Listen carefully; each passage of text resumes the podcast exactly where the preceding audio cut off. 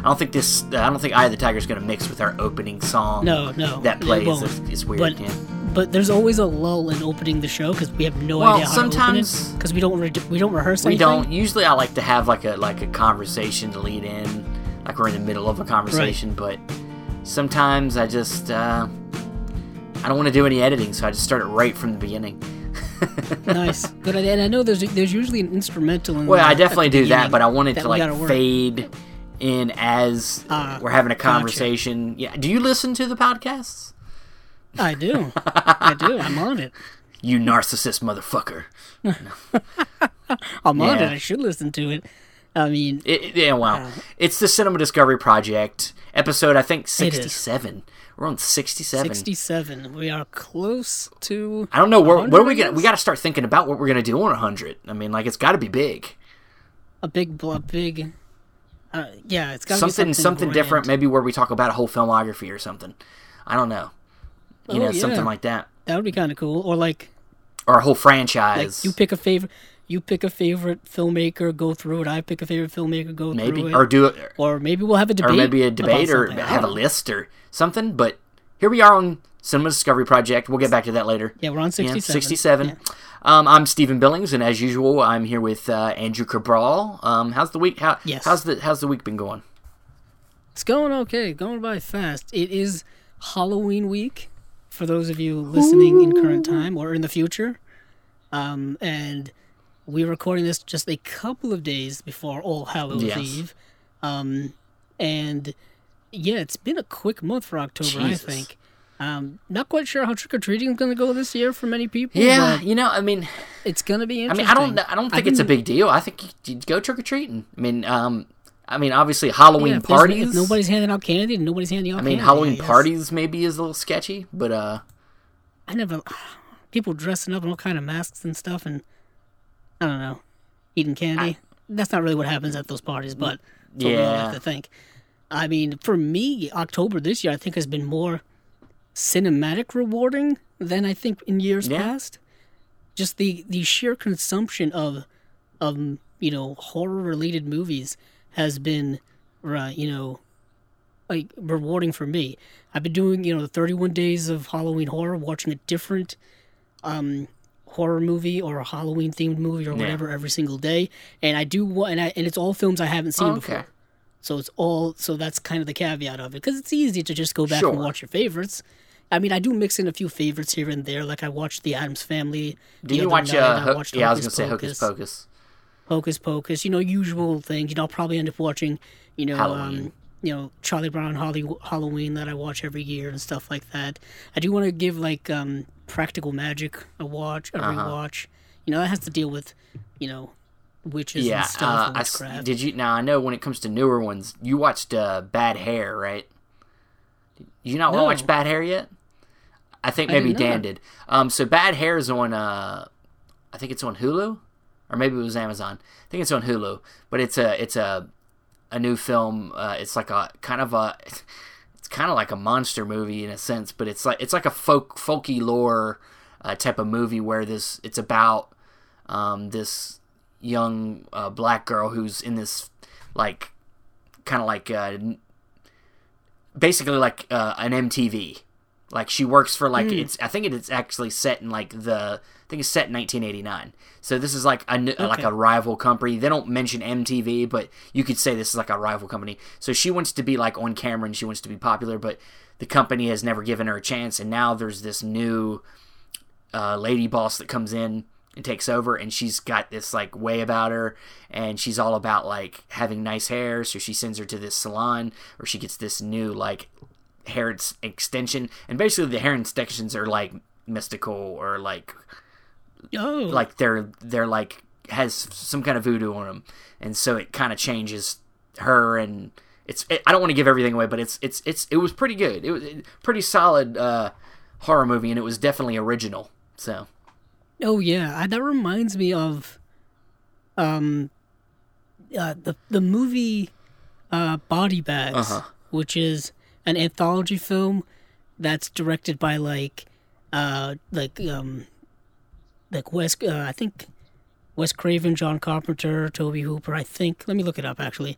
But it came out like 1993, and it's just a series of, you know, it's an anthology, so like series of short films. Yeah, it's ju- it's John Carpenter, Tobe Hooper, um, and Larry Sulkis, whom no one remembers. but anywho, but there's one in there just called Hair. There's a, there's a short film in there called Hair where there's some creepy stuff happening with someone's hair. Like they get like a hair transplant Yeah. and and it's something really really sketchy about the hair and the person who gets it is uh, Stacy Keach Okay. if you know the actor Stacy Keach and yeah there's something really unsettling about the hair that just kind of reminds me of that but I've been watching a lot of stuff on the uh, the Shudder streaming Yeah. service the horror streaming service service and I've been catching up on a lot of Italian like giallo films and Hammer films and stuff like that. Uh, even like even like some Vincent Price stuff, just all stuff that I've been like saying for years that I've wanted to get into, and then I'm finally like deep Are you- diving did, into. did- have you seen uh, Theater of Blood, right?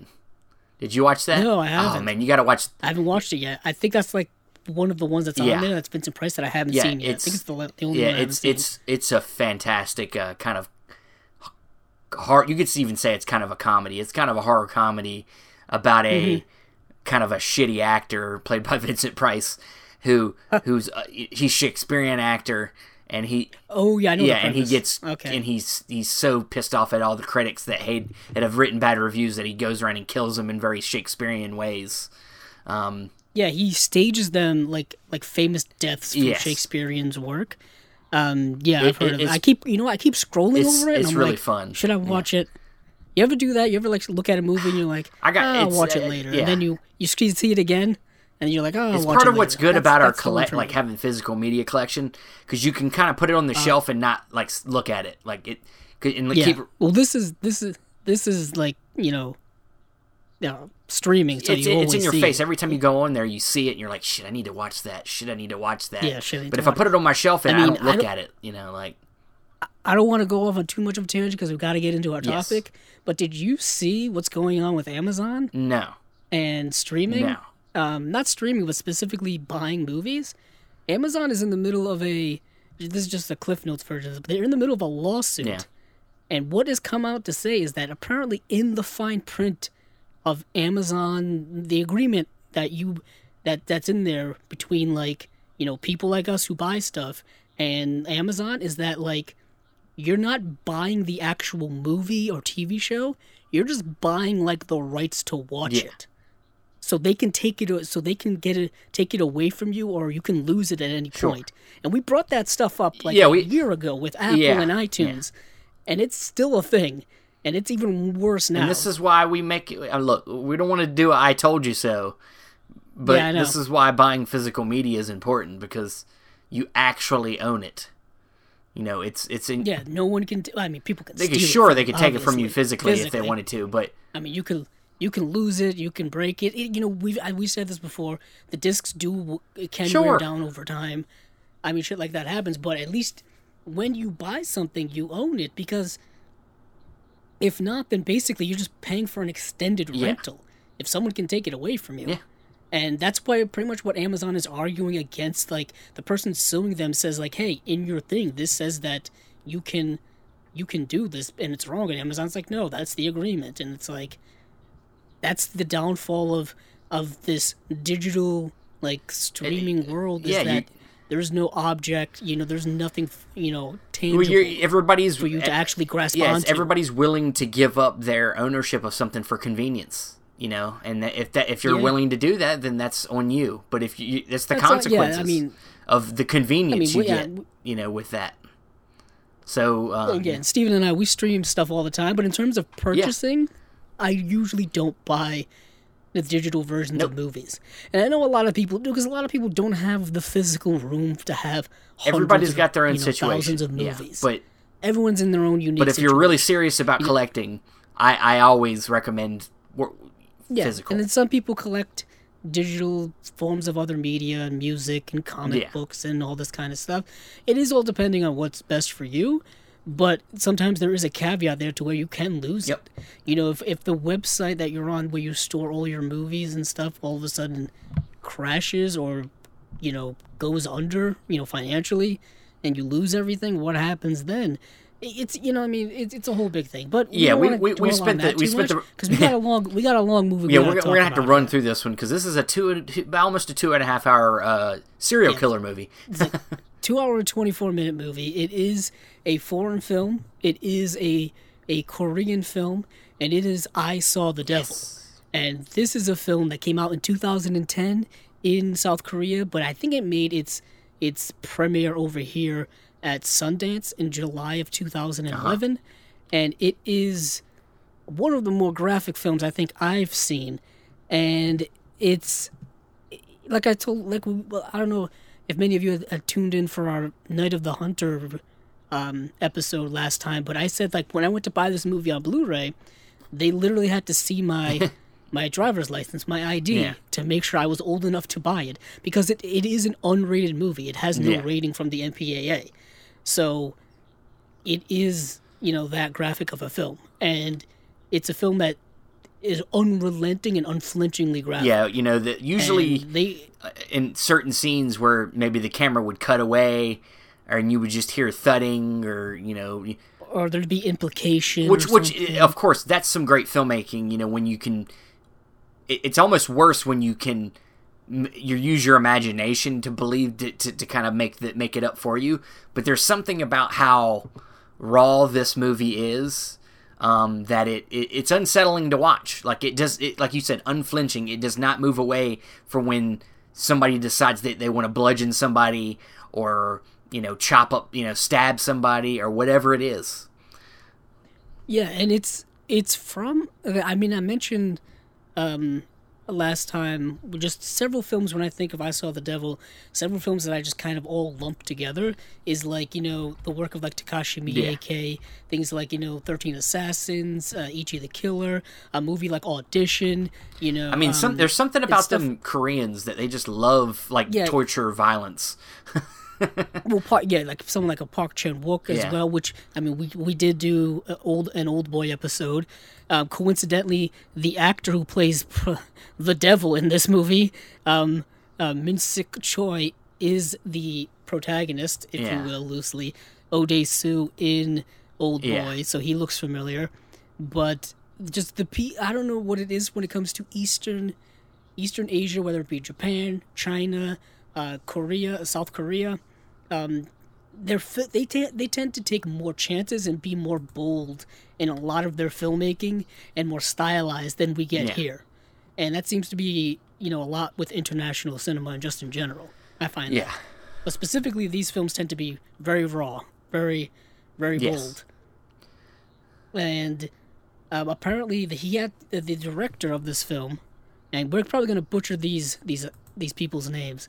Uh, Ji Woon Kim. Uh, apparently, he had to cut like eighty to ninety seconds of of footage just to get it, uh, you know, a proper rating in order for it to be like exhibited in in South Korea or to be like sold in South Korea and stuff like that. Um, so yeah, it's a really graphic film, but um, let's get into it. it. because it's gonna be it's gonna be a little bit of a tour Yes. here.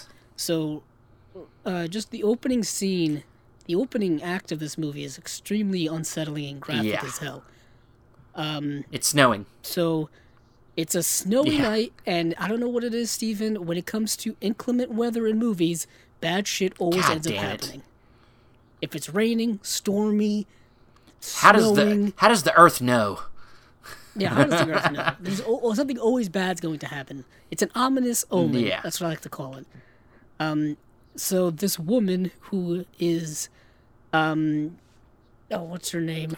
Her name is uh, Jang Ju Yun. Uh, her car is her car is stuck with a flat tire on the side of the Yeah. road, which is not a good place to be. It's a dangerous place to be for Nope. anyone, specifically a young woman like herself who tend to be the most vulnerable when it comes to being attacked in this type of scenario. And she is there. She's on the phone actually. so yeah. we're so it's set, you know, in that you know, set in I wouldn't say modern day, ten years ago, whatever. But there are cell phones around. There are things, you know, instant communication between people, which I always find to be kind of um, fascinating. You know, as time goes on, there are just there are more ways to contact people if you're in danger now than ever before, and yet still bad things happen. Oh, yeah. So it's, it just shows you, you know, there's you know, just you know, evil always permeates through everything. But anywho, she's on the phone with her her uh, boyfriend, who or or her fiance that we learn Yeah. later on, and this guy is, and we learn later that he is uh, part of like South Korea's like special intelligence uh, service, the National Intelligence Service. So I guess He's like they're, a secret agent. FBI. He's basically like a he's like a like a secret agent basically or something. yeah. He's very very well trained. Very well trained, and he's portrayed by Byung Lee, and his character's name is is Kim Soo Hyun, and so so he's on the phone and he's at work doing something like he's getting ready. He's he has the earpiece in, so right away we know he's in some type of security situ- situation. And she's talking to him like, oh, she's saying like, oh, yeah, the tow truck is on its way, but you know, someone someone just approached my window. But before that happens, you get this film kind of utilizes this several times, and I find it to be the most unsettling camera angle in any movie is the POV camera angle. Yeah. It just really creepy. Like you get inside the mind of like the most disturbing characters through their point of view. And and so so they have a moment here where that you you just even though this is like one scene, you get a moment of which is important that you get what this relationship was like very very sincere, very loving. He he starts to sing a song for her. Yeah. Yes, he does. He has to go into the bathroom Yeah. to do it because he doesn't want to be Yes, embarrassed. but it, she it gets cut short and then but then he has to go and so you know, he tells her, you know, you know, lock the doors and wait for the tow truck. Don't take any help from anybody. Um, yeah, don't take any help from which is obviously what you would want to do. So yeah. So this guy whose character is called Jang Kyung Jang Kyung Chul, he he's he's the type of person. First of all, this guy's oh man, probably the most lack of a better term fucked up individual you'll ever see in a movie. yeah, he he's But, um, completely devoid of emotion, like uh, any kind of emp- any Yeah, kind of well, yeah. empathy at all. Um, is it's not there. Um, Will yeah, he's a beyond sociopath. Uh, but he's kind of like he's a he's also predator. He's a predator, and he specifically um um you know s- attacks Yeah. women. At least that's that's all the victims that we see typically when he's out stalking with It's- this it- this van this bus van that he yeah, it's typically. I mean, if he has to kill men, he, he kills men. But hit, when he's out hunting, it's always for for young Right. women. he's always preying on women, but he kills men when they're like in his Yeah. way. You know what I mean? It's a different mindset. It's You more know, survival. Prey. you know and Yeah. then you know his you know it's his it's his pleasure to do the to do the Yeah. other thing literally. And so he, so he taps on the window. She rolls it down. He said, you know, he says he's gonna check her tire. Then that's when they, we see that phone conversation with with the fiance, and then she's like, "Yeah, I'll just wait for the tow truck. Thank you, but you know, no, thank you." And and he goes back to his van, or we think he does, and she's just kind of, and she kind of, you know, like, why isn't he leaving? Why isn't he leaving? She puts her lights on, and then he attacks the he comes he come he kind of he'd already like kind of like crept down and then he pops up out of Yeah. fr- out of the front of the car and starts beating her windshield with like a pipe yeah beats like her windshield in. He get basically, long the short of it, he he she struggles, but he he beats her over the head with he, something. he finds it he gets his way in through a window and then uh, and, and then yeah and then and he and he's dra- and then we see a scene. It's really ominous. I mean, this whole movie is unsettling as hell. But he's dragging her body, and there's just a, you know, a, you know, a trail of blood in the snow, and it's an overhead shot. And it's a really beautiful shot. There's some really good cinematography in this Yeah. movie, and he's dragging her to the to the to the to the van to the bus van Yeah. thing, and and then um then it's title yeah and and then it pops back up and now she's like in a plastic bag in a in, in yeah, and she's all bloodied and just, completely naked now Yeah. And he's basically just like getting ready to dismember her. yeah Literally. That's what it, that's what happens is he's like picking out the tools, he's he's he's chaining her chaining her limbs up and um he even makes a comment. as sick as sick as it is, like it's like, oh, your fl- your flesh is soft, it'll be easy. Yeah. And what is so fucked up about this is he doesn't even kill the person, kill her before he does it. You know what I mean? It's not like he's dismembering her after the Yeah. fact. It's like that's the way he's also Well, yeah. So he, you know, she, you know, she of course tries to beg for her life and says, you know, uh, that she's right. pregnant. Please don't kill me. I'm pregnant. Well, first he, she's like, "Why are you doing this?" And he's like, "Why? Why are you killing me?" He's like, "Why not? Why shouldn't I kill you?" So that that right there shows you that he just Yeah. doesn't care. He has no feelings on the matter. Now we don't find out until later that he apparently rapes the women first too. So Right. And we also there's also I mean, we talked about it when we talked about uh, the Night of the Hunter. Um misogyny dialed up to Yeah. 11 with this Yeah. person. Like he there's the, there's just telling the way in which he interacts with women is extremely obvious that he he he have, feels like a dominance over yeah he them. feels like he needs Like to a dominate. serious yeah. dominance over. Um, he and and the compulsion to dominate is overwhelming in Yeah. him. Like he doesn't even see them as he just sees them like we said as prey versus anything Yeah. else. And but uh, so but what happens is he he kills her and dismembers her, and we see we see him like cleaning up afterwards. Like he he's in some they're in some type of underground like basement type Yeah. place, and he's like sweeping up the just the blood, And- like he's pouring water over yeah, the floor and, he's and- sweeping up the blood. And there's also a great shot of her dismembered uh, body parts in, in like a, a, in a in a, a box, box. yeah. Um, and also as he was doing this, uh, when he chops his chops her arm off, her wedding ring, her you know her ring flies off and, Falls and into goes that into drain. that drain, which comes back later. Um, So we get all, and then we get a cut to like, uh, there's this kid just playing out in the woods, like playing out in like a field uh, in the- underneath an overpass. underneath an overpass, just hanging out with a stick and just poking stuff. And he finds this bag and he opens it, and there's a and there's Part a of an ear. p- part of an ear in it, very similar to Blue Velvet. Yeah. And and then and then we get another cut, and then he first of all he ushers the people the people that he's hanging out with over to come Yeah. check it out, as if they as if you have to you have to share the trauma, I guess. And then and then we get another cut to now the place is just you know flooded with you know CSI and police and you know newspaper people and just the whole New- area newspaper people. completely flooded with people. Yeah. And It's funny that you call newspaper people, like newspapers are a thing anymore. You know? yeah, yeah. No, I mean, at the time, I guess they I guess Maybe they in were. 2010, which was only 10 years ago, but internet was pretty heavy then too. You know, That very true, very true. Uh, did you also notice the the um uh, the uh, the amount of flip phones that were in this movie Yeah, a lot of flip phones. Uh, like they- they look like the Razr flip phones from like the mid two thousands. I don't know what it was with movies, but for the longest time, and this goes up to like the mid like twenty tens, like the cell phones you would see in movies would be flip phones. And it's I just guess it's like, just more. guys, we have like smartphones been around I for a guess while it's just now. it looks doing? cooler. Uh, I don't know. I mean, I guess, but I, I mean, sometimes I guess like you know, in most movies, like people would be on the run, so they would need like a disposable burner phone. phone. and I and a burner phones were, were flip phones. I guess because they were cheap. but They were cheap. You know, you- yeah, because they were cheap and like non-discreet. You know, you know what I mean? And there was no like threat of copyright because it's like it's just a flip Yeah. phone. Could be any flip phone. Um, but anywho, there's just a, pl- a Beverly.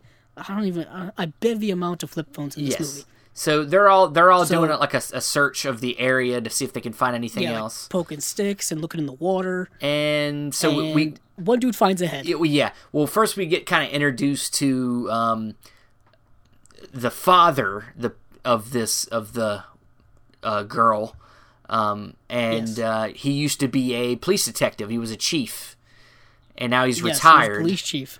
And um, you got his name. Oh, It's um, I oh I mean the actor's n- I- It's it just Gu- says Squad Chief sc- Squad Chief Yeah, Jang? yeah, that's it. Jang? and um, so he shows up, and of course he's in distress. He he's hoping it's not his daughter that's the one that they found the ear of, because you know his daughter's missing. So, so then yes, uh, they find a head in the water in the river, and this is where it gets kind of just it's it's very disturbing because Yeah, there's there's some like nitpicky things about the movie, I guess, but but who's also there is is Kim. He shows up and he's like Kim he comes on the he's like he parks on the bridge ahead, you know above and is kind of watching from a distance and yeah, he's watching from a distance and but he's there. Yeah. And but but like yeah, the head is of is of the woman and and they and so so like then I don't know what I don't know why I found it so odd, but like then literally every Yeah. single person in that whole goddamn place it seemed comes odd running over but to really it. what it was was a lot of news people trying to Yeah, and they're coming just taking pictures and the Yeah. cameras and and then every CSI, every police person, just everybody rushing it. just running It's to, like they've never had a where this head murder in that area before or something. You know, like it's like every No, news yeah, reporter like- Also, it's like you're, you're compromising that entire Yeah. area that they're investigating by trampling on stuff and whatnot. And then the handling of the head oh man, wasn't the best, Steven. it's rough. Yeah, They take it out of the water and they put it in like a cardboard box that's lined with plastic, I think. You really didn't get a good shot of it, but it was a cardboard box, definitely. And I'm like, they don't have like a special CSI cooler thing. look, it's that- that- 2010. no, I'm just kidding.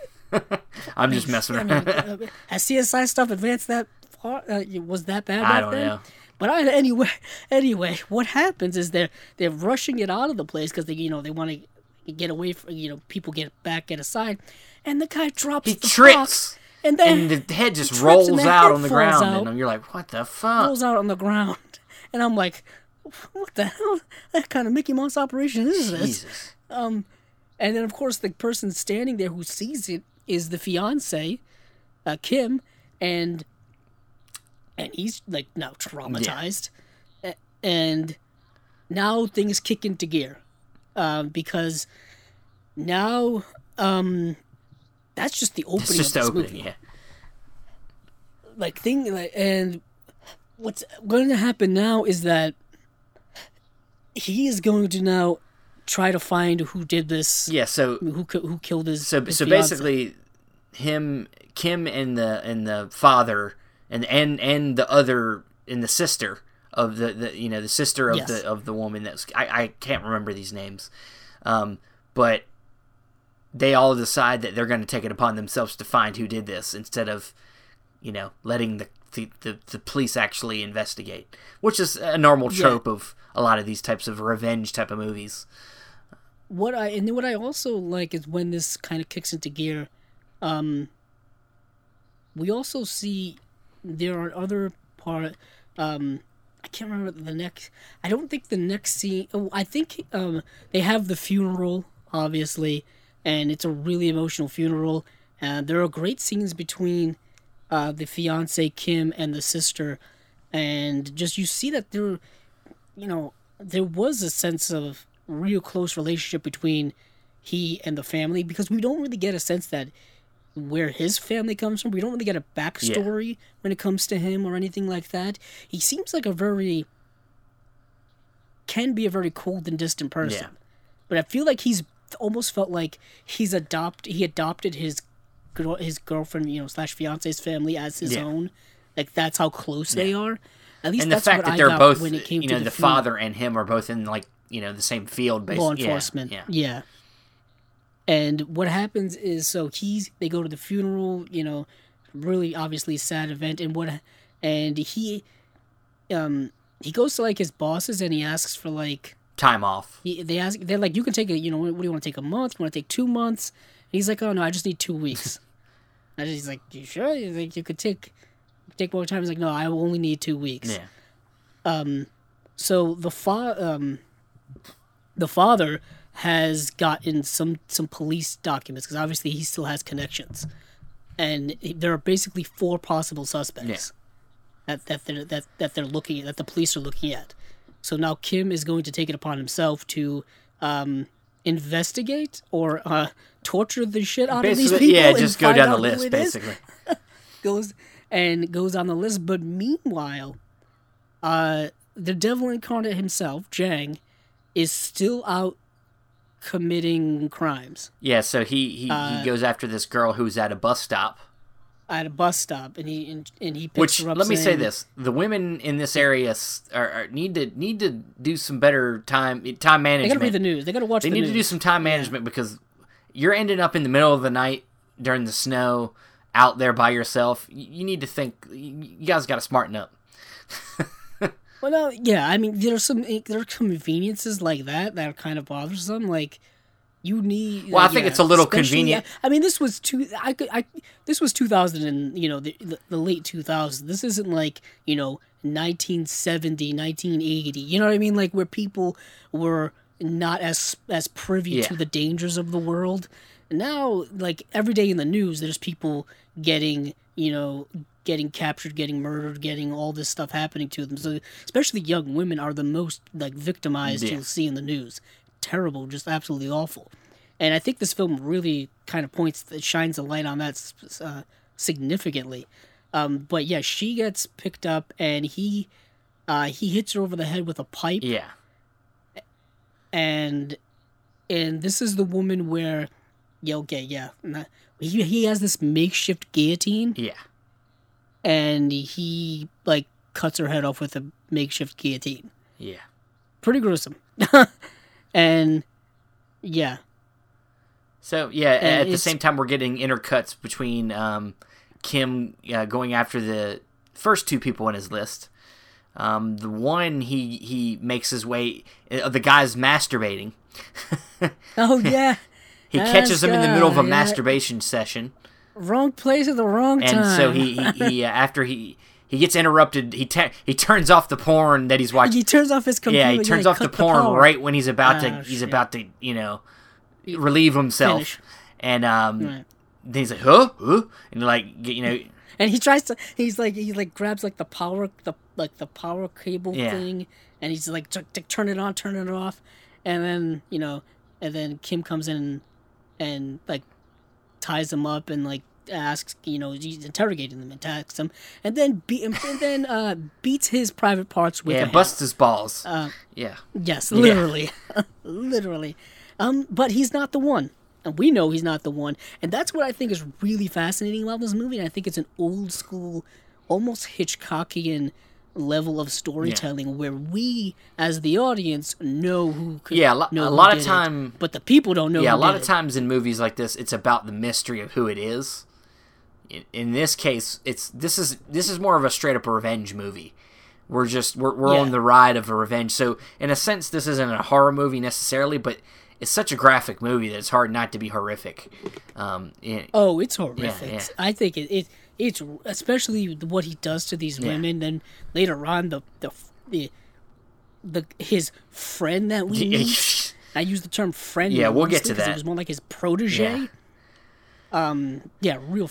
And and also so also who we meet and they're not i wish this is part of the movie that i wish we got we'd have spent a little bit more time with um, which is the actual police officers that are kind of the main investigators. They they Mm-hmm. are there with this first first lit you know victim. And they kind of make fun of the fact that his balls got busted and you know so they, they obviously don't care about this. They know he's human garbage but they got to still investigate so they're starting to notice that the people on their list of possible suspects are getting attacked. Um, yeah, because he go he goes to the next guy and he attacks him while he's on his motorcycle. yes, he does. He runs him over. He runs him over, and then and you know he's not the he's not the guy. And then he go and then I think I don't even think he gets to the fourth one. I feel like Well, he looked at the, when picture of get- him, and I think he saw it in his eyes. He was like, "This is Yeah. the guy." Like, this is the guy and he goes and and it's it's it's our guy it's the one we know who is the is the murderer and he goes and visits like His family. um, his Yeah. parents who's with his kid and stuff and and he pretends to be an insurance uh, like he's he's checking up on like life insurance that he that that the guy's apparently taken out but they want he wants to verify his his identity Yeah. it's, it's a whole cover-up Yeah. story and and so then when He when he when he sees this when he meets the the the guy's son on his way out, it gives him the hint to where he lives. He knows where he lives. well i think he asks yeah, yeah. like where does your Yeah. dad live and like you talk to him where do you where do you talk and then that's where he discover he goes to the actual place he discovers that the guy's like living in like this abandoned like warehouse type place or this abandoned like sh- you know sh- disheveled home and it and that's the place we know of to be to be it um but he initially yeah he initially goes in there and he looks around looks around and it looks like a normal you know like rundown like you know cheap place but there's this there's this um File cabinet. these filing Yeah. cabinets and they all have locks on them and he breaks the locks open and you know one filing cabinet has all the purses of all the women he's killed the next one has all of like their undergarments and then the third one has all their shoes in it and it's like yeah this is Yeah. clearly the guy And then and then there's like a very tense moment where the door a door opens and you don't know if there's somebody coming out or yeah that was really unsettling. yeah and so he slow and you, you, you it's all in the darkness so he slowly turns around and you know goes towards it and you get the entrance to the where he, his kill room um Yeah, because before early on, when he was cleaning up the blood from the first victim, the woman we saw in the beginning, um, there was this camera like uh, pan out. I don't know if it was a zoom out or a dolly out, and you saw like this hole in a Yeah. wall, and this is that hole in the wall that we saw at the beginning. And, and keep in mind, this is like about forty to forty-five minutes into the movie, and he's already found where the killer's like hideout Yeah. is. He already he's, he's already identified him, and he's already found out where where he lives. So he goes in there and he and he, he finds the wedding um the engagement ring in the in Drain. the um in the drain. And he recognizes it. Of course, he breaks down. I'll say this: the actor who plays the who plays Kim is really Oh, yeah. good. well they're all eh, they're Like, all he's- good He's amazing. they're all good Yeah, the whole the acting in general in this Yeah. movie is amazing. But they're they're the two two leads are great two- yeah two leads are fantastic. Um, but what is happening in the meantime, after he finds out who he is, um, he we find out that this, uh, maybe not the best employment I've ever seen in my life. no background Um, checks No background checks, I guess. Nobody. I mean, the police knew who he was, but I guess no one decided to check up on it. He apparently this van slash bus he runs. I forgot what the name of it was on there, but apparently it's a school bus for these young schoolgirls. And of course, Steven, he's taking them home, if you will. And and yeah, the teacher just loads them up and, they, and says, "Take them right home." And he's like, "Okay." and uh, and of course he ta- he takes all the girls home except for the last one The last, yeah, and the and, last and one what we like, and what fell- we discover during that period is that there is a tracking um Oh yeah yes, on on the van Kim got some like some tracking stuff from like another agent who I guess like you know stole it for him. Yeah. Basically, there's this little like this little almost pill type thing that you can track.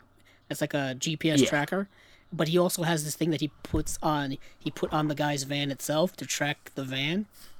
Um, and yeah, so he so he decide yeah So so, he uh, this is well, probably one well of the yeah well, well this is what happens is is he gets a call from the um the people the people that he took the girls from. So he he assumes that now they know about him. The cops know about so he just well, the cops like show up to the place and ask, "Hey, is the you know is this guy Yeah. here?" And they're like, "No." Then where is he? Oh, he took the he took uh the girls. yeah so he so he decides instead of going back to his normal place he decides he needs to get this done now so he like pulls over where this like greenhouse is yeah, and um this this greenhouse of Yeah. horrors yeah essentially. and um, and he is going to do what he does, but we actually getting to see the pre-murder. Yeah, like it, it seems like every time we get to a new victim, we get to see a little bit more of his process before he kills them.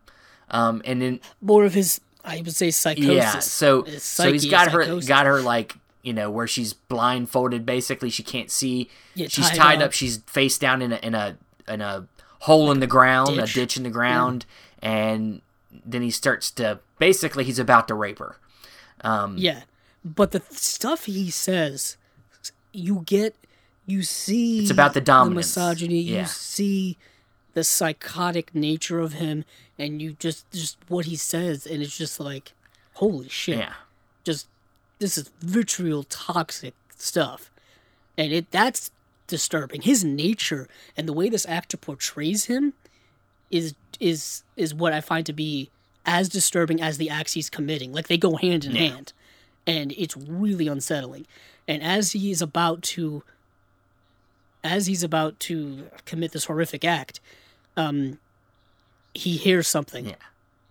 and he covers the girl's mouth and he listens and he and he's and he goes to the, the greenhouse and he sees just uh, I think the figure of Kim in the in like the doorway like down the corridor or Yeah. something like that in the distance.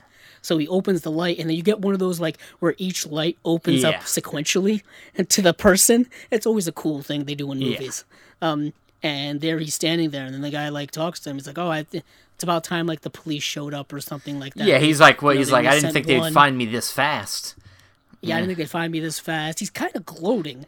For, for Well, he's a nar. Well, we know he's a narcissist. He's a Yeah, I mean. Yeah, but he's got he's got one of them. Um, what are they called? Hose, rip, re, you know, reaper hose, a shortened. yeah, like those handheld like re- like reaper Yeah. things, and and he freaking charges at him like a wild man, and Kim just like, you know, does his special agent kung fu. stuff. I don't know. Kung fu and and proceeds to beat the shit out yeah, of him. pretty pretty He beats- easily. he- he- yeah, like he yeah he starts smashing his head on a rock, and he's up and he lifts up this rock, and he's about to smash his head in, and you know, game over. Movie But ends. the thing in, is, is you know an hour. The thing is, is what we learn about what's going on with Kim is that you know he he says this after you know that he he's he wants to cause as much pain as he caused her. So he doesn't just want to kill Yeah, him; what- he wants to make him suffer. And the thing, This this, is, is- what this yeah, what this grows when- gl- grows in when it comes to his character. It really shows us how far he's gonna fall. This is the start of, you know, yeah, it's well. There's that old saying. I'm probably butchering the saying where you know if you go down the road of revenge, dig two graves. yeah, something like that. Um, because the road to revenge is self-destructive, and we've already seen that he's been kicked. He's already down that road, but now he's just taking further steps. You know, down that road, like he's going down further, and right. And now instead of killing him and just ending it right here, um, he decides. One, he you know, he obviously I believe he frees that girl because we well, yeah, see her yeah. we see her and then he you know he sees her and then he, he and then what he does is He he, breaks his wrist. Yeah he puts him in that ditch that he was in leaves him an envelope full of cash Yeah, so he can get around. yeah and then he breaks his wrist um and leaves him Yeah. there and but he put a tracker on him uh and So so now he's wa- then- he's trying to walk back to get a you know hitch a ride. yeah and this is when he gets picked up by a taxi Yeah. cab Lucky, lucky, Man, huh? lucky, wrong taxi lucky cab. he uh, got lucky that there's a taxi there, right? That's at least what the taxi driver says. be- happened to be driving by. Yeah. This late at night? Damn. Who knew? Anywho, two shady characters. Um, but not to the level of uh shady shady as he is. Pick him up. Um and and the guy says, "Yeah, I get it. There's nobody here this late. Uh, you know, you're not gonna find a car, you know, around here this late." And and he already sus- Well, he's- he- thinks yeah. the, situation's suspicious. Yeah, wh- and we get this great shot of him, and then he looks at the dashboard and sees the driver's license of the actual driver, and it's not this guy, obviously. Yeah, it's not this guy. And then the dude in the back is like smiling like the Cheshire Cat from Alice in Wonderland. Yeah. That's a dead giveaway. Yeah. And then we pan over to him, and he's got like a knife in his pocket. Yeah, that guy's got a knife in his pocket, and then um, uh, Jang has has a knife that he took as well with him. And what we get next is really, I mean, it's a gruesome sequence, but it's really well done. In It's my uh, opinion. th- th- they must have done. They they shot the inside parts of the scene. Must have been like on a stage somewhere, because the the shot is like in this Oh, yeah. like Matrix spin around, you know, thing. I mean, you could have done it. They did it for for um. Remember that? I mean, I don't want to go off on a tangent, so you're gonna have to stop me. But um, you remember in um, the raid two, there was a car chase sequence with a lot of action in it, and they shot all that like like with cars and stuff. Like you, like they had cameras moving and, and whatnot, yeah. like attached to cars and rigs. But this looks more like this is more saying. invasive. Like they had to do a spin around. It's a close-up. It's a spin around Yeah. close up shot inside a car, and I don't. I don't even know that you could shoot that without taking the roof off.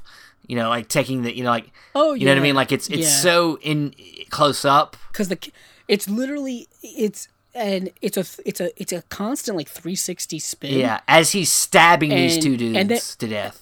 and then you're cross cutting like the car weaving all over the road on the outside as well and then you and then and then it cuts back into the you know them stab and them getting stabbed but i'll say this though they spare no expense when it comes to blood splatter Yeah, no. and like blood spurting everywhere and the and just the sound effects of the knife like penetrating flesh is is pretty pretty gruesome it's just like like just that slick sound that you hear. And he and the guy and Jang is like violent as hell. He stabs the guy. He stabs the guy in the neck. He's he's stabbing him repeatedly in the chest, constantly stabbing the other guy, stabbing this guy, and Then they end up in a ditch. yeah, Yeah. And they end up in a ditch. Um, but lo and behold, um, yeah, these two dudes uh, had already killed like the the taxi driver beforehand, and they had like basically taken you know, they were they were murderers who got murdered by a A better murderer. bigger, badder murderer, a bigger, badder Yeah. murderer, and and what's his name is covered in blood now. Jang is covered in blood, so he takes like a like a soccer like jersey or something, Yeah. and that's in like the in the trunk, and he puts that on, and he leaves the two guys like bodies in the woods, Yeah. and then um but the, but the whole time what's his name is following him because he's got him tra- he's got a tracker on him gps tracker on him um kim and what he decides to do is he goes to like a he goes to a doctor to get his wrist taken care of Yeah. because his wrist is his wrist is broken um And then there and then this scene is also disturbing yeah, he, he the doctor like you know, he's very nice and then he calls him like son and then that's what sets him off. He, he anytime it's see when it comes to men, it's almost like it's about authority, like he hates authority. Anybody that tries to act like that they're above him, um, you know, in in any kind of way, he just he snaps. And so he really he gets confrontational with this very elderly doctor. Um and is probably going to kill him if it isn't for the secretary walking in and saying, "Hey, come get your prescriptions." You know. yeah this poor nurse slash secretary who becomes like pretty much his next victim um doesn't murder her but um Well, he, he yeah, he, he makes her. Before, yeah we'll get we'll, get to yeah, it right we'll now get to it in a second. But so well basically he yeah he like we said like like steven said like he you know physically like dom like he's very dominant you know male alpha dominant in the scene with both the doctor and then this this young nurse. You know he asks her a lot of just like toxic masculine questions and we already know he's a piece of shit so we already know that that's what he's gonna do anyway but just like it feels like men can be like that you know without being terrible murderers if you Yeah. will you know what i mean like he asked her like hey do you have a boyfriend hey how old are you you know what i mean like inappropriately you know hitting on her but it will. works. then, it of works to then- an extent. It gets her in a room with him, which is what's sad. Well, what happens is, well, she like turns him down, and then he leaves, and then she goes in this other room, and he's in there waiting for her, and and that's when he locks the door and has her and has her her strip her strip her clothes off, and then you know briefly perform, um, you Oral know, sex. you know forcibly oral yeah basically you know rape oral sex and and then this is when um kim hears well, yeah, it- he he's hears still got that. He's on. got that listening device on him. yeah the, like he's got the earbuds going in in his ears and he can hear it so he goes inside which like, I love this shot. So like he, you get it from Yeah. like the door, and you see like, you know, the guy getting have get you know he's he's raping her, and then like you just Yeah. see him walk through the door, come in with a fire extinguisher, and just fucking hit him over the head. you know, i thought i thought yeah that's a great i thought you were going to talk about um on the doorknob where the doorknob pot like the well that's great lock too. Sure, out, sure. and then like you get that Just foreground get him coming in. It's just one shot, him walking in he and just, just walks in bashes him over the head with a fire extinguisher. Yeah. And then he hits him again, and they have a little fight. Um, but once again, Kim beats the shit out of Oh, him. and, and the, but the thing is, and this is part of what you know is the like we say downfall of Kim is that he continues to let him loose so that he can once again destroy other people's lives. Every time he lets this guy live longer and keeps playing games, somebody else gets hurt. Yeah. You know, Yeah, and and and it's it also it, it shows like his yeah, like you say, his selfish nature, because he's so hell bent on torturing this guy that he's that his selfish nature is you know destructive. Not only self destructive, but literally destru- yeah, he's trying to, he's trying to control this animal that he can't control, and he keeps thinking he can because he's he himself is you could say narcissistic in a way. He thinks he's um, you know skilled enough to control this guy and keep him from hurting people, but he's not. You know, he's not. He can't control you know this smoke. You know, this guy's and you know I- he says it later. You know, I, I'm you know, um, you know I underestimated you. You know, And he Yeah. does. He thinks he's controlling the situation, but he is to a certain extent, and he's not. Yeah. I mean, like we just said, he just destroyed these because he- people's lives. It's because he can't. He doesn't understand who he's dealing with. He he thinks that this guy has to have some kind of feelings or some kind of real emotion that drives him, but it, it isn't. And that's what you learn in like one of the last scenes of the movie, is that, yeah, he's yeah, but what Kim does in this situation, um, remember, you know, he broke his wrist in the first their, their first encounter, and now this time he cuts his Achilles tendon, and the and it's Mm. rough. Cuts it right out, and the blood spurts, and It's And the nice. guy's screaming, and and he tells the nurse, who's literally traumatized beyond Don't belief, leave. Hey, don't go anywhere. We have to bandage him up. you're gonna you're gonna have to "What?" patch him up after this. Yeah, and he leaves him This time in an abandoned In, like, a- car. yeah, i- i- yeah in a, in a, in the back of an abandoned car in a parking Yeah. lot and now we see he's got like a he's got like a a boot like a like a like a, a boot on his foot from because because of the injury and he's, he still has his you know his wrist in a cast he's looking like crap Steven. I mean he's looking rough, but you know who gives a shit, right?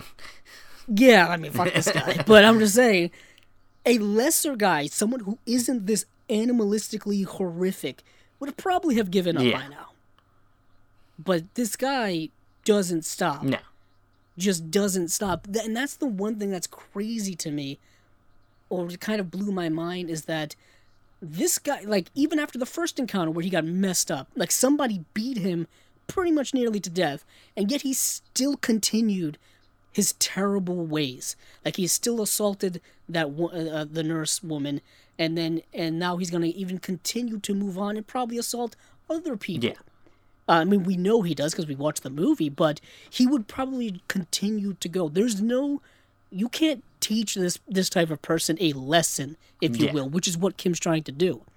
Um, but he's now he decides that he's going to, um, he's gonna go meet up with a friend. this guy has a friend. protege. I guess so. I mean, yeah. I mean, I don't know how they know each other, other than we get a hint that like, like, hey, remember when I first met you? You know that, you know that type of Yeah, they, so obviously they know of But- they've known of each other for a while. I like do do like the local murderers like all hang out like they have like conventions Yeah, or something. yeah. Like that's how do they have like? Have you not seen like Behind the? Mask? Yeah, I guess so. I, yeah, that's true. But it's like okay, but but this guy takes it. Uh, I wouldn't even say one step further. He's just on another like. This guy, this guy's a different, hell. different type. Um, he, Yeah, he's on a he's on a highway to hell, and he and the fact that he's a cannibal and a murderer, Yeah. so a double whammy. yeah. So they're at the, they're at the Um, dinner table, and he's, he's eating this food, and he's like really enjoying it, and, and um, you know, then, you know, he, he asks him like, so why do you keep eating that stuff? And he's like, it's like, look, once you have this meat, you never go back, basically. You know, like, and, I guess that's yeah. true. And then we realize he's eating people. You know, and you're like, Yeah. oh, that's and it, and it also looks like it's raw. Yeah. Like I mean, granted, cannibalism is raw versus not raw. You really, yeah. like, you're already down the terrible path. I mean, uh, so and the guy's name is Tai Ju, Yeah. um, and he yeah he is he has but thing is he's got like i don't know if that's like his girlfriend or family member. I don't know but he has a woman companion Yeah. with him. And we other than the fact that she seems really unsettled uh by jang we really don't like know anything else Yeah. about her. Um and because then this conversation is very interesting. Talk about like dominance. Um you know jang calls him a crazy bastard and he tries to like like stick up for himself but he can't do Yeah.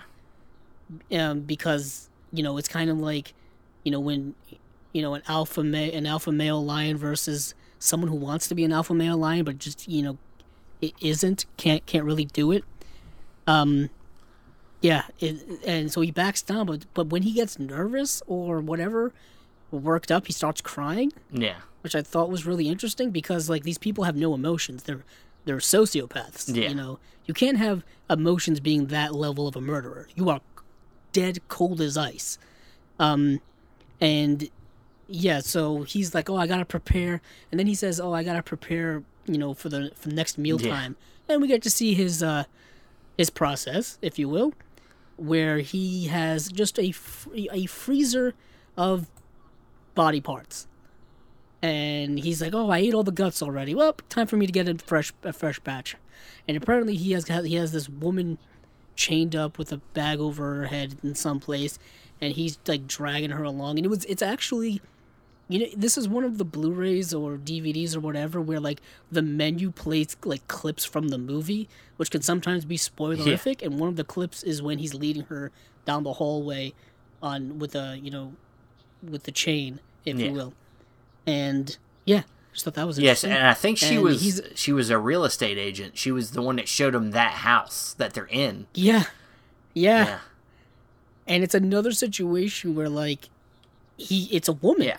it's not a man i mean does he does he capture men and eat them too i don't really know but if for for what we know it's another man preying upon a woman who he sees as inferior to him obviously as, as prey not as you know not as equal and he's about to uh, kill her and kim shows up because he's you know he still has he's still following Yeah, Jang. Jang decided to go upstairs to get some sleep.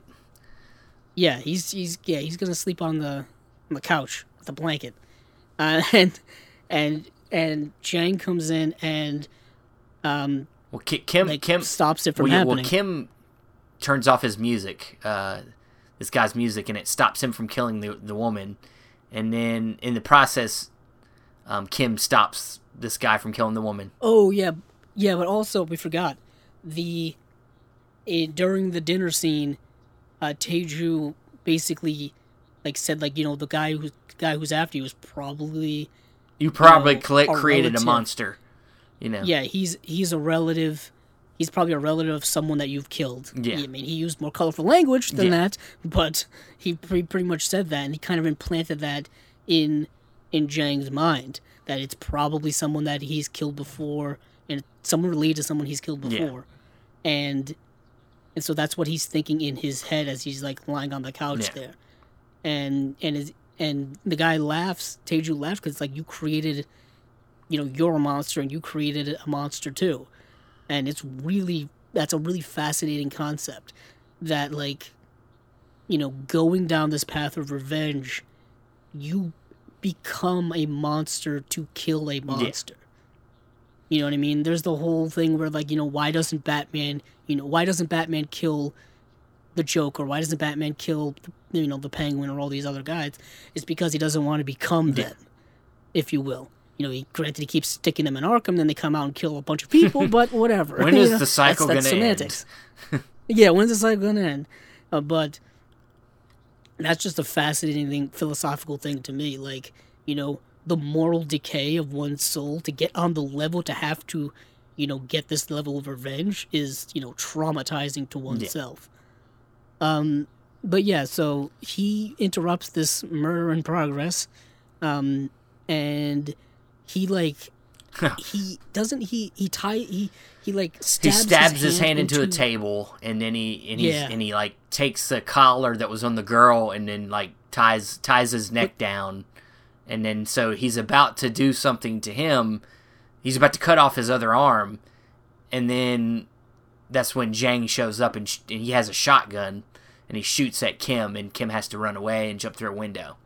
Now one of my favorite parts is this part where uh, what's his name the cannibal um, he, he yeah, he tries to take the knife out of his hand, but then the handle breaks Yeah, off. yeah, like the ball, like a ball. yeah, handle, it's like, hilarious. He's like, ah, you know, Yeah, and then he's gotta like pull his hand up like, through try it. Yeah, pull his hand through Yeah. it. It looks brutal. yeah, it was hilarious. Um, during the fight, um, Well, now Kim J- uh, Kim goes upstairs. yeah, during the fight, he knock he uh, uh Kim knocks out the Taeju's girlfriend. well, yeah, well, he ju- he goes upstairs. He does some great parkour there for a second, and Yes, uh, he he, jumps. He gets upstairs, and you know, Jang is kind of like listening, waiting to see. He can hear the footsteps, and then as Kim's kind of like waiting to see, he's wait for Jang to come upstairs. Then the girl does attack him. He punches her a few times, knocks her out, and then uh, the cannibal, which I'm never gonna remember his name because you can keep repeating it. Um, Taeju, um, then attacks him also, and then he take he kind of knocks him out again too. And then at the same time, uh, Jang shows up and shoots at him again, and and then uh, what I don't remember what happened. Oh yeah, he he he, he, he- he knocks him out. Yeah. Again, Yes, he again, does. with like a stick, like it looks like a pool table stick or something, some kind of metal, or maybe it was uh, like a pipe. Oh, Yeah, with yeah, had like a point at the end, and and yeah, he just he just he with yeah he started he just And he just keeps saying him, why, why, why, and he's just like and you'd think you'd think after that he's a- beating he'd be dead. yeah, you would think, um, but he's emotionally he's far gone. Like th- I can't remember if it happens after or before this, but there is a point in the movie where um, he's on the phone with, uh, you know, his fiance's father, and and the father's telling him to stop. You know, you know, you know, don't go. You know, don't go further down this road. We'll just, we'll just. It might have been this stop next scene where he's he's driving with Jang in his car, and he's he's call. I think he does call him in the scene. I think this is it. And then yeah, he talks to the sister. Yeah, and the sister like you know what are you like what are you doing and and he's like i'm doing my job and he's like and and basically they're trying to get him to stop and he's so far gone that they that he can't Yeah. stop you know what i mean like he's he's he's dug too deep he's not suffered back. enough yet. This guy hasn't suffered. enough. yeah he's basically not suffered yeah he's not suffered enough yet um and what happens is they both end up at a ho- like um at a hospital and he's talking to his his friend he's just like he you know it i'm not done yet basically the, the other agent who had gotten him the um the gps stuff and whatnot and what's his name is in like the neck and Jang is in the next bed and he thinks that he think and they think he's he's completely knocked out and they're talking about like they talk about the G, the GPS that that he's tra- that he that he um planted on him by making him uh, swallow it. Yeah. basically eat it, swallow it. Um, so now, um, so now he lets him go again, but this time, Jang is going to get the upper hand on Kim because Jang knows how to get rid of the transmitter. He basically needs to find as many laxatives as he He needs to can. shit it out. So he He needs And we- to shit and it of out, course they have to specifically shit- They specifically mentioned diarrhea though. Yeah. They didn't mention just regular old bowel movements. yeah, and so we have Um, to see his shit, uh, of course, because we see Oh, everything else. So we see him digging through his shit, pulling the pulling the transmitter out, and then he uh, he decides he instead of just getting rid of it, he decides he's going to plant it on somebody else. Well, not only that, but he calls Kim and taunts him while he's in the process of getting the laxatives and going to do it. And He, te- he tells him he made a he's like- mistake that you're going to regret. Not, yeah, like you underestimated Yeah. me now. Like I'm and and then yeah, and Kim Kim goes to uh see uh, uh the cannibal guy who's now named I've Ting forgotten Jo- goddamn Ting Ting Tung Bu. Taeju, Taeju? yeah, Taeju in the hospital. And it's like where, like where would he be going? And he's like, man, you, you fucked This up. This guy You- always gets. He says this guy always gets. This is a guy. He always gets even. Yeah. yeah. Yeah, you don't. Yeah, this is not.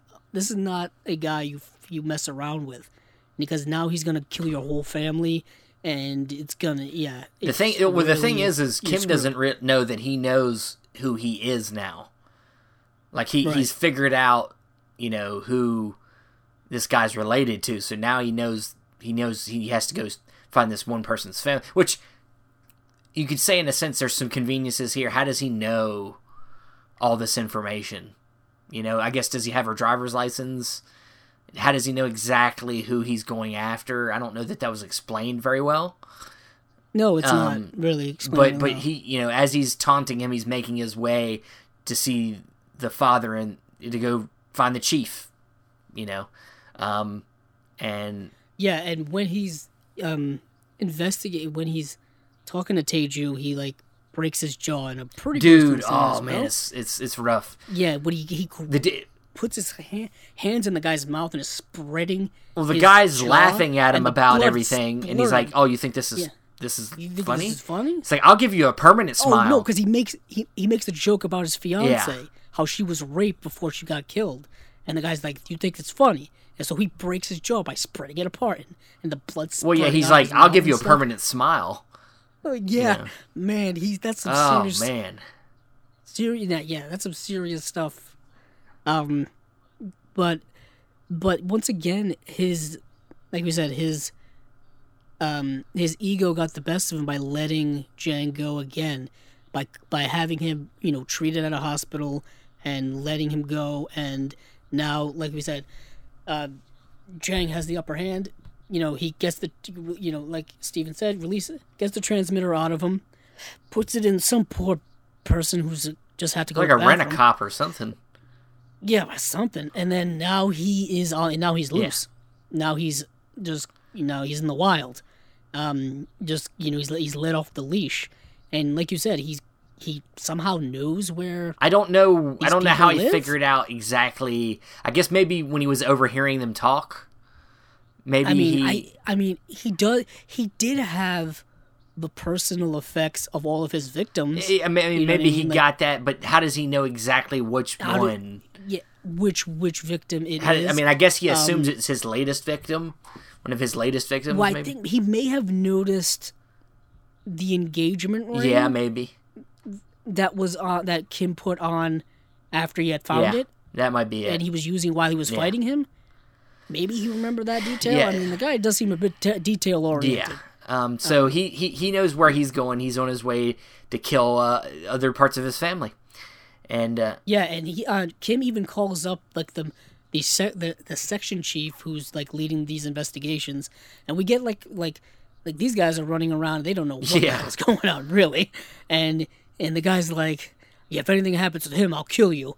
Um, so they everyone's rushing. So we get a scene where uh, Kim calls the father.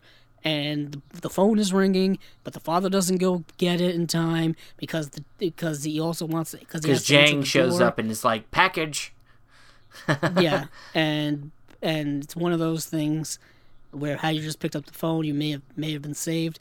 So then we get a uh, cut of inside the house where Jang's just like like going through the fridge and like eating stuff, and then like looking at pictures. He's like, "Oh, yeah, you don't have a yeah, you don't."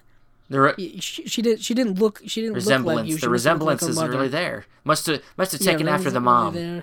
Yeah, and so you see the, And- the- And then the sisters come co- coming home. yeah yeah And what is interesting though is I brought I I wanted to mention this as I was watching it last night is at this point in the film we don't see what he does to the father or to the sister. We just see kind of the after effects of it because I think by this point of the movie we already know his level of brutality. Well, no, we do see, we do That see. you- I mean, he does. We do get to see him beat the fa- the, the the father with the weight in the face. Did yeah, we- we saw that. Did you not see that in your version? Yeah, in my version, which is the unrated version. That's what I have. What? Let me see what you got. Let me see what you got there. Yeah. Yeah, it's the exact copy I have. Yeah, yeah, Did I yeah. not see that? So, you know, he says that whole thing. You know, he's got the picture, and he's like over top of him, and he starts to beat him in the face with that weight, and like in the eye. Oh, And then, as he's doing it, then the daughter comes home, and he stops. oh, you're right. Oh, you know what? It, you know what I was mentioning is the father's already on the ground bleeding at that. Well, yeah, he we, we And don't see says, that like, part. What were you thinking coming? A- yeah, what were you thinking coming after Yeah. me? You know, what were you think? Yeah, what were you gonna? You know, what were you? yeah, yeah. you know, We don't see the initial do? attack.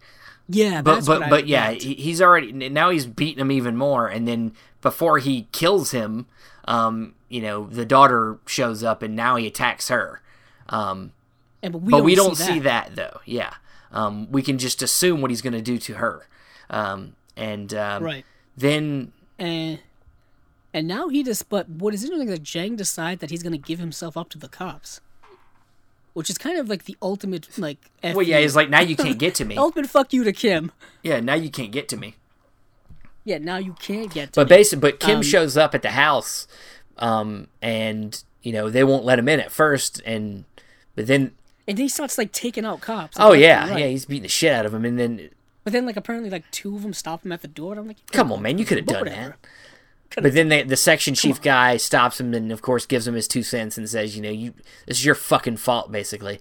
And um Yep. and so the, but then he lets him in because he wants him to see what he what he let happen. what he And let happen. um you know, the father's still alive apparently. Yeah, his yeah he moved and his Yeah. hand moved, and I'm like, wow, I'm He really took a beating.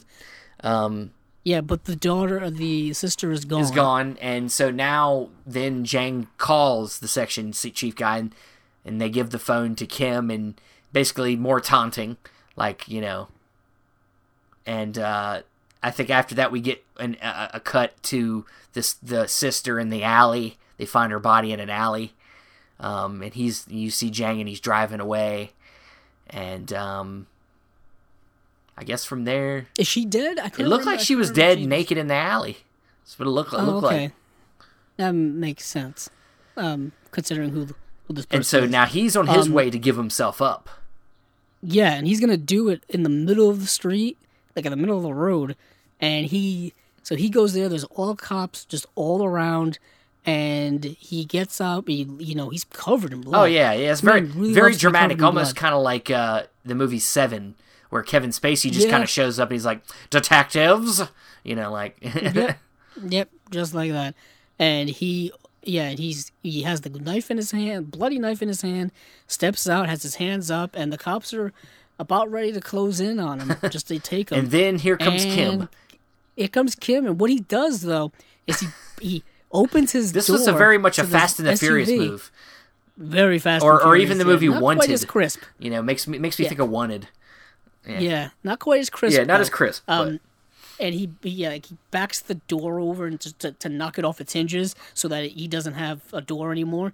So he he's he's speeding towards them. The cops are, are, cro- are going in, so it's like a race to get to this guy, and he ends up grabbing him and driving away. and and at that point, I'm like, is there no cops and cars around here that can Uh, chase him? yeah, It- it- there's there's a Is few just- conveniences. everybody here there's a few foot? conveniences in this movie, but you know, it's it's it's all for you know like like you know a lot of great good movies. You know, you accept certain things. So yeah, he drives away, grabs him, drives away, and now this is where he's finally got to end this. yeah. So we're now we're back at the uh the torture. We're back at we're, we're back at the torture basement, the kill room. Yeah, where it all comes full Yeah. circle. and he's got Jang tied up uh, underneath the guillotine, and he's smoking a cigarette. Kim's smoking a cigarette. You know, kind of just kind of how uh, Jang was at the beginning. You know, smoking a cigarette with his playing with his victim, um, and he's trying to elicit emotion out of Jang. He's trying to get him or to be scared. Fear. Yeah, he's trying to Yeah, be he's trying to get him to be scared, trying to get him to feel sorry for what he did. And this is where he realizes he, like you said earlier, this guy has no emotion. He has he's not scared. He doesn't stop. Well, he literally he literally tells him. Well, initially he he like begs for his life, but it's a ruse. At least I've viewed it as a ruse. Oh, yeah, it's definitely a Uh, ruse. He's pretending to be upset so that he will kill him. You know, it's kind of like you know, like you said, the, a good comparison is the Joker and Batman. The Joker will continue to push Batman to his furthest and get him to Right. kill him so that he'll become him. And that's, you know, Yeah. and that's, you know, this guy's, as the, the movie title says, the devil. I saw the devil. You know, this Right. guy's pure evil. He's not, he doesn't care. So he, he puts this fake crying match, like, please kill me. Oh, please do this. And really, you know, he knows, he realizes this guy's faking. And then when he sits there for a second, Jang then looks up and he's like, look, stop fucking with me. Are you going to kill me? Or are you not? Because I'm not scared. You know, Right. you know, and, and he, I have no. Yeah, he's like I. I don't have any pain. I don't know what pain is. Fear. You do. Yeah. And and then you know, like he just lays it out to me. He's like, "There's nothing you can do to me that will teach me any lesson or anything like that. It's it's you've already lost. I've already won. You know, the fact that he's let people, other people die, and he's had to become him in the process. You know, or at least close to him. You know, come down to his level. That he's already lost. So, Yeah. um, So he rigs it up so that, um, the one he's attached to that that makeshift guillotine from earlier in the film, and then he he rigs it up so that it's there's a rope attached to the door which is attached to his mouth. And what he and what Kim did, that's kind of I mean, this just shows kind of how the level he's fallen to is he's somehow been able to get the He parents learned- that we saw earlier and the son yeah, to come to come visit there, and um, yeah and he's walking away as their cab pulls up and you see them kind of you know blurred out in the background but you kind of like you know who they are. And they walk in and they're like they're they're looking for him. And like they're like you know and they're they're calling his name and all that stuff. And he's and he's telling them you know yeah don't come in don't come in all that stuff because it, you know it's attached to the door it's gonna kill him and of Um, course they can't understand him because he's got the rope in his mouth. Yeah, you know, and then the the rope starts to tear because he's got it in his mouth and his teeth, and then um, They start to pull on it, and he's trying his best to hold on, which of course gives me the jeebies because teeth and pulling teeth and it just, like he's really trying, and you hear the the noises it makes when it starts to pull his teeth as he's ho- trying to hold on for dear life. It's like, ah, and so finally they pull it open and cuts his head off. and yeah. Do you think he felt any type of fear in that in that last sequence? I think so. I think it finally hit him, especially with when he realized that it was his family. Um, whom whom he had abandoned. who he had abandoned, didn't have- but I think Right. whatever his deep issues, where the person he became came from, came from them, came from the origins of his family. Um, and I think that, you know, I think it shows that no matter how evil somebody is, that there is, it's still a person, and that there is, there is some kind of like emotions coming from somewhere. And it really, I mean, you see this all the time in the news, and even just looking back in just the history of just violent crime in you know in the world, is that there's always a family behind it, and you always wonder like, what are what are what could they be possibly thinking? Yeah. Like what goes through their minds when like someone who is, you know, so you know part of their family, literally like from them, like grew up with them, lived with them, you know, you know, a part of their DNA literally becomes this monster of a human Yeah. being. Like I couldn't imagine what would run through through someone's and I mind think- having to confront yeah, and I think I think personally. that because you know it seemed like the parents were pretty decent parents. Um, like the father might have been a little bit of a deadbeat, but he was there, and so maybe he was like afraid to show who his real self was to his family. Um, like for them to what I mean, and what we haven't really discussed is that he had a he had a son. yeah, he had a son. So at what at what point did he have a I don't know healthy enough relationship? Maybe that's what woman? broke him. Maybe he had a relationship. The woman maybe cheated on him, or Could be. Could have died. I I know, think you I think I mean he has him. such a demeaning, a, like a hate for women that I Yeah. think that a woman wronged him, and now he takes it out on every woman he runs into. Could you know, be. um, We don't really and know. then the mom's not there, that. so she's probably dead because he probably killed her. Um, Yeah, he probably did kill her. That could have been his first. could have been his first victim, and so I think he was afraid to show his family who he really was in that last moment, and then yeah, then he was dead. Yeah, but what happens? You know, his head. Is, you know, his head gets cut off. He's dead, and then Kim's still got a Um, listening device in the room, so he's yeah, hearing he it. takes it Yeah. off. He takes it off one final time. Ta- and he we don't and we can just see that he just drops the drops the the, unit. the, the listening Yeah. device, and then he just breaks down in the road and crying, and that's how the movie ends. That is a emotionally bleak ending. Yeah. because he's he his his soul is Oh yeah. just destroyed. I mean, his soul is destroyed.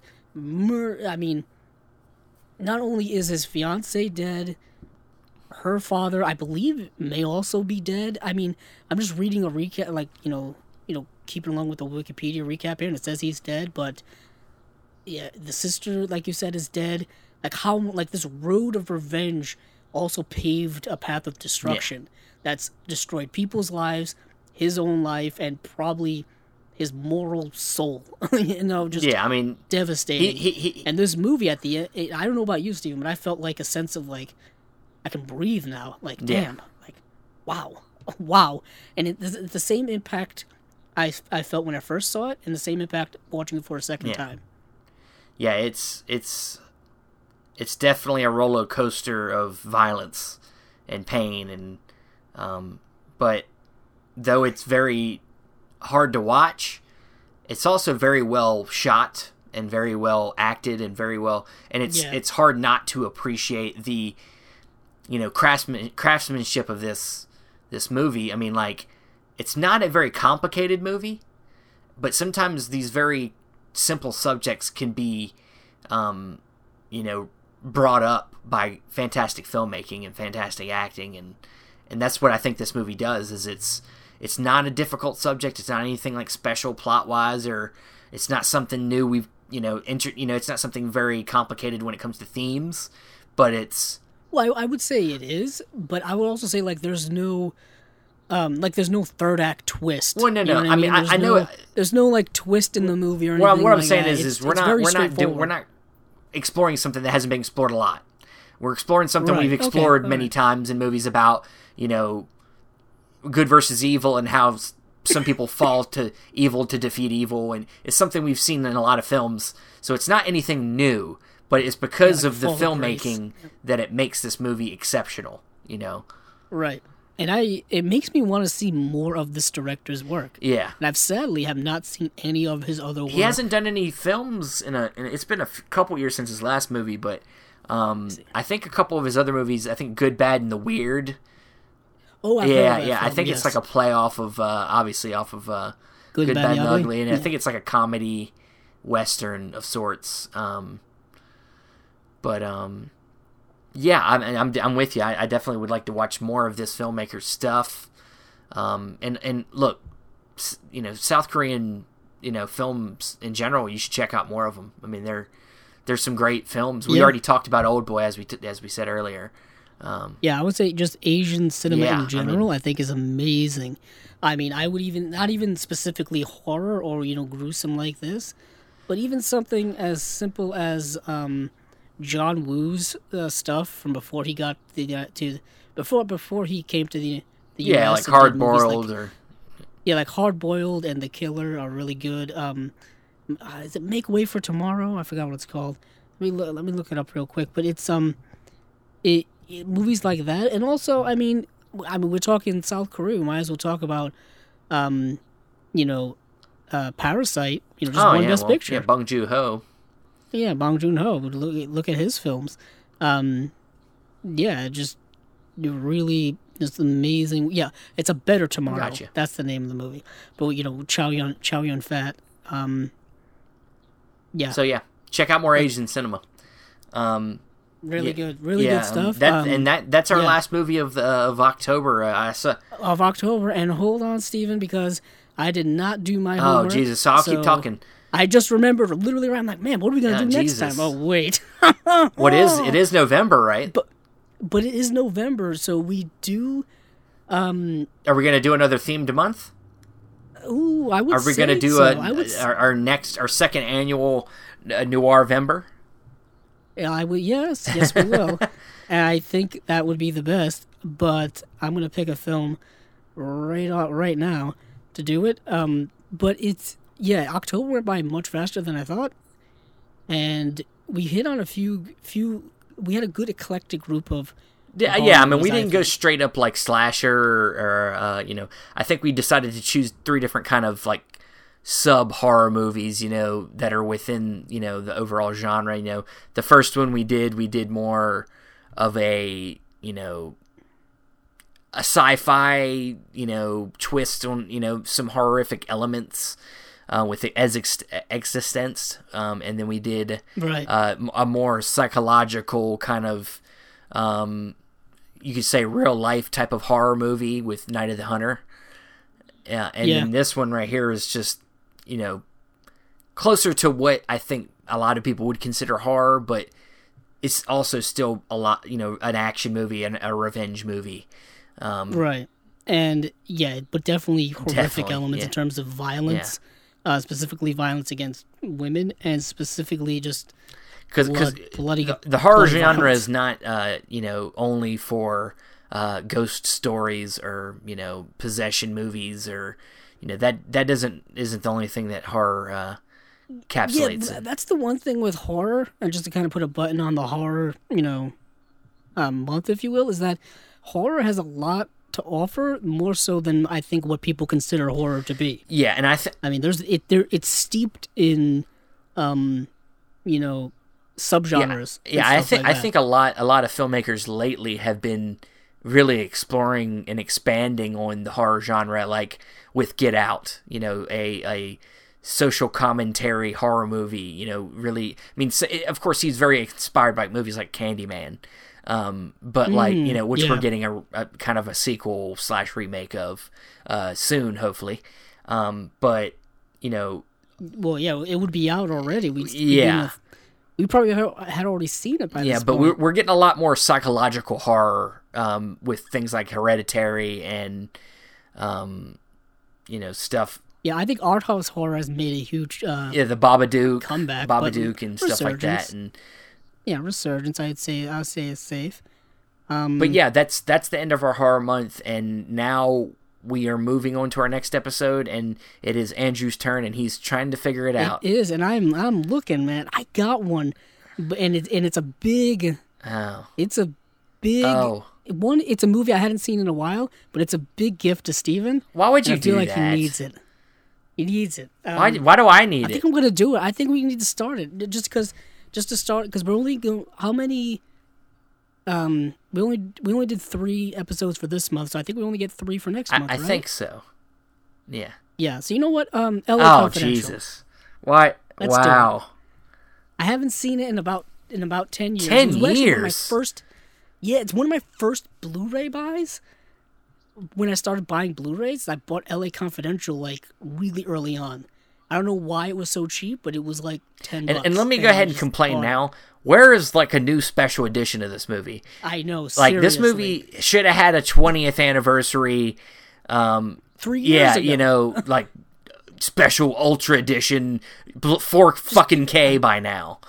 Or something. At least a remaster. And the thing is, is this movie didn't win Best Picture. It was nominated for Best Picture, but for some reason, but but but it, it, it should, you know, when people talk about great movies of the '90s and in general, they do bring up this movie still. But for some reason, yeah, Nobody's fucking updating this movie. Where's the new fucking scan of this movie? right. And I mean, yeah, it's a stacked cast. I mean, for the for the the '90s, what I mean, one, you know, Kevin Spacey did a lot of great work in the '90s. Obviously, he's a piece of shit now, who's probably never going to work again. But uh, yeah, he was in the movie. Russell Crowe, Guy Pearce, James Cromwell, uh, Kim ba- Kim Basinger. um, Basinger. I mean, Danny DeVito's in the movie. Uh, uh, David. Uh, St- I I can never pronounce his name. Strathairn. Strathairn. That sounds about right. Great Yeah. actor. Never pronounce his name, but he's in the movie. And what is interesting about this film is that it it takes the elements, the classic elements from the film noir genre, if I remember correctly, like literally like the look and the feel, and it's set back in the fifties. So we get that feel, and also like there's all kind of references. I think I'm that that people are gonna understand now if they've gone through film noir. So it's a, it's not a, a strict film noir. It's a neo noir, obviously. It's it's definitely a neo noir in the sense uh, sense of Yeah. the style of the filmmaking, um, but it very. I mean, it, I mean, if it was in black and white, you would say it was straight up film noir. I mean, it would. Yeah, they should have a black and white version. Uh, hey, talk Yeah. to whoever the fuck made the movie. I think it's a I think it's a Fox movie, maybe, or it might even be a Warner Brother movie. Oh man, I don't I don't even know who's putting it out. Um, all I know is that I mean they missed the window for Curtis Hanson to do like. Well, the thing is, is that, that's the that's the that's the thing too. Is when he died, you were like, usually they like to capitalize on the death of people. sadly, So I'm yeah. surprised they didn't put out a new edition. So it actually is a Fox. It is a 20th yeah. Century Fox. So now. Disney owns the shit. kn- yeah, who knows what's going to be happening with that back catalog Jeez. with Disney now owning it. Um, but it is it is very affordable Blu-ray if you want to buy it for seven dollars. Yeah. So on Amazon. so once again, Andrew gifts me a movie that I love. This Yeah. is whenever anybody asks me what my favorite movie is, usually this is the answer I give. So thank you, Andrew. Um, so Welcome, now, I- see now I have to give him a gift next time. I want to revisit. I want to revisit it anyway, and this is a great excuse to do. Yeah, well, thank you. Um, I'll watch it for the twentieth time. All right. Okay, 20, oh, just twenty times. Not, nearly enough. Yeah, 21, Not 21 nearly will be good. And I, you know? The thing that, that the thing that I will probably do is I'm sure Brittany, my wife, has not seen this movie, so I might try to show her the movie. Now, what? Now, if she doesn't like it, then I might be divorcing. But you know, um, That was, that was a quick uh, as a quick uh, marriage, yeah. decision. Yeah, yeah, quick yeah. decision. So we'll we'll see how that goes. But that'll be it for this episode. Um, where can we find you, Andrew? Uh, you can find me on Twitter at Capzilla06, as well as my YouTube channel, Capzilla Productions. And you can find me on Facebook, Steven Billings, or you can find me on Instagram at Cinema Discovery Project or on Letterboxd at Cinema Discovery. Uh, you can find the audio for this podcast on Apple Podcasts or Podbean. Thank you once again for listening, and hey, keep on watching the movies. I know I will.